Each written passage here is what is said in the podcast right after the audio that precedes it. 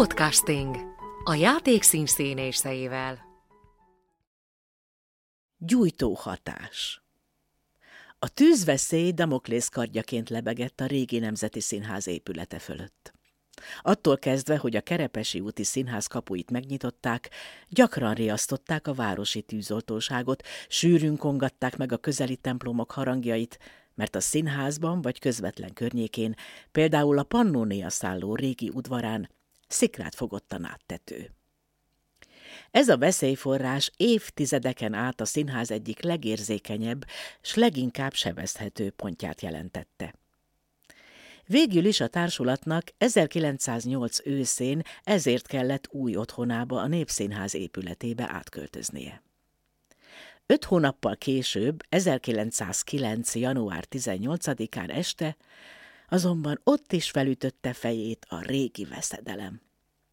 Morris Mater Monna Vanna című darabját játszották Márkus Emiliával a címszerepben, amikor kigyulladt a díszlet, amit ugyan villámgyorsan sikerült eloltani, de a harmadik felvonást így sem tarthatták meg. A riadt közönség ugyanis szélnek erett. Másnap délelőtt a Kossuth Lajos utcai korzón Márkus Emília összetalálkozott egy ismert íróval, aki a tűz körülményeiről érdeklődött nála. Tudja, csak azt sajnálom, mondta Márkus, hogy nem játszhattam végig a szerepet. Kitűnő hangulatban voltam, és úgy éreztem, ilyen jól még soha nem játszottam Monna Vannát. Igaza van, nagyságos asszonyom, helyeselt az író. Magam is ott voltam a nézőtéren, és nagyon élveztem a játékát. Valóban el lehetett mondani, ez alkalommal a tűzzel játszott, és gyújtó hatása volt. Régi gyerekek 29 évvel a Nóra első magyarországi bemutatója után, és az előadást Ibzen is látta még, sőt, Európában a legelsők közé sorolta, 1918. október 10-én a Nemzeti Színház Hevesi Sándor rendezésében felújította a remek művet. A címszerepet, mint eredetileg is, újra Márkus Emiliára osztották, akinek próbák közben kevés gondja volt a saját szerepével, Annál több izgalmat okoztak neki a darab új gyermekszereplői, akik mindig elkalandoztak és nem tudták követni a rendező instrukcióit. Márkus Emília egyik alkalommal már nem állhatta meg szó nélkül, és türelmetlenül így kiáltott fel. Miért kell nekem ezekkel az új gyerekekkel küzdködnöm? Miért nem kerítették elő a régi gyerekeket, akikkel eredetileg is játszottunk? A színház bölcs és végtelenül türelmes akkori igazgatója Tóth Imre, aki a sötét nézőtér egy hátsó szegletéből figyelte az eseményeket, nem állhatta meg szó nélkül. Azért, kedves Emma, szólt közbe, mert az a fiú már lovas rendőr a Calvin téren, a leány pedig a jövő héten várja a hetedik gyermekét. Tapasztalatok A jó színész szépen akarja megjátszani a szenvedést, a művész átéli. A rossz példák nem rontanának annyit az erkölcsön, ha a jó példák nem járnának mindig olyan szerencsétlenül.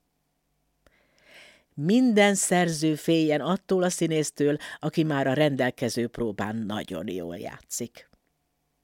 Akkor visszavonulni a színpadtól, amikor még minden képességednek a birtokában nagy sikereid vannak, azt bizonyítja, hogy nem csak a színpadon, de az életben is nagy művész vagy. A színész jubileumán a beszédek végén Isten éltessent, a temetésén Isten veledet mondanak. Más különbség nincs. A tehetség pótolja a hiányzó szépséget. A szépség a hiányzó tehetséget. Soha. Nem szeretem az olyan színésznőt, aki a szerep első elolvasása után már a ruháit tervezi. Az első nyilvános telefonkészülékeket a század elején szerelték föl Pesten, elsősorban néhány nagyforgalmú kávéházban és vendéglőben. 1909 tavaszán jegyezte fel a krónikás a következő történetet. A Pannónia kávéházban találkoznak délelőttönként a Nemzeti Színház művészei. De sok pesti ügynök is ott végzi a dolgát, itt van ugyanis az egyik pesti nyilvános telefonfülke a kevés közül. Valaki telefonálni akart, de a fülkében a Nemzeti Színház egyik színésze beszélt jó hosszan. Az illető így hát bosszusan ment vissza a helyére, majd jó tíz perc múlva ismét ott állt a fülke előtt, amely még mindig foglalt volt. Újabb öt perc múlva türelmetlenül kérdezte a pincért. Lehet már végre telefonálni? Kérem, felelte a főúr. Horvát művész úr még mindig bent van a fülkében. Nem akar kijönni. Nem akar kijönni, szólt közbe egy másik ügynök. Hát tapsoljatok neki, akkor biztos azonnal kijön.